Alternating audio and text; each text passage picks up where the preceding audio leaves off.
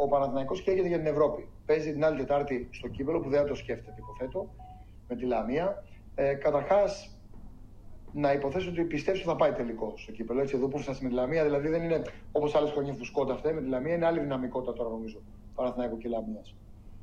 Ναι, έτσι πιστεύω και εγώ. Εντάξει, έχει το προβάδισμα ο Παναθηναϊκός.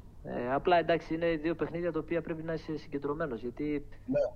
Όταν ήμουν και εγώ, είχαμε αποκλειστεί στα πέναντι, άμα θυμάσαι, από τη Λαμία. Οπότε είναι διαφορετικά παιχνίδια. Και η Λαμία, π.χ., άμα πούμε ότι τώρα είναι σε κακό φεγγάρι, αλλά σίγουρα στο κύπελλο θα παρουσιαστεί διαφορετικά. Γι' αυτό απέκλεισε και τον Άρη, που είναι εξίσου καλή ομάδα ο Άρης. Οπότε δεν είναι εύκολα. Για μένα, κανένα παιχνίδι δεν είναι εύκολο. Εύκολο θα το κάνεις μόνος, να μπεις από την αρχή συγκεντρωμένος και να πεις ότι. Όχι να το πεις στα λόγια, πρέπει να το δείξεις στο γήπεδο. Γιατί ξέρεις, μπορείς να πεις, έλα, μωρέ, εγώ παίζουμε με τη Λαμία, μια ομάδα που είναι πιο κάτω από εμάς ή δεν είναι στο ίδιο επίπεδο με εμάς. Αλλά πολλές φορές δεν κερδίζεις επειδή έχεις το μεγαλύτερο όνομα σαν ομάδα. Άμα δεν παίξεις στο γήπεδο και δεν το δείξεις, μπορεί να χάσεις και μια ομάδα που είναι πιο κάτω από σένα. Έχει συμβεί και μην ξεχνάμε ότι ο Παναθηναϊκός απέναντι στις κλειστές άμυνες έχει πρόβλημα. Πιο πολύ του πάει ένα ντέρμπι με τον Ολυμπιακό παρά με τη Λαμία που παίζει πίσω με κλείσιμο οι άμυνες.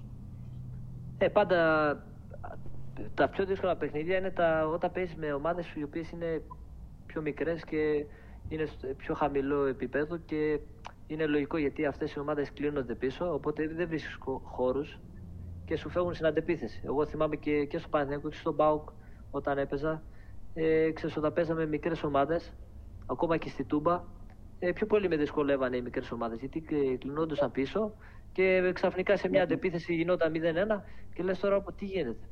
Ωστόσο, ο Παναθηναϊκός, αν πάρει, πιστεύεις σε αποτέλεσμα καθαρός σκορ ηλιοφόρα 2-0, νομίζω θα σφραγίσει σε μεγάλο βαθμό. Κατά 99%. Γιατί ξέρεις, το ποδόσφαιρο δεν ξέρεις ποτέ τι μπορεί να γίνει, αλλά ένα σκορ 2-0 είναι μεγάλο προβάδισμα.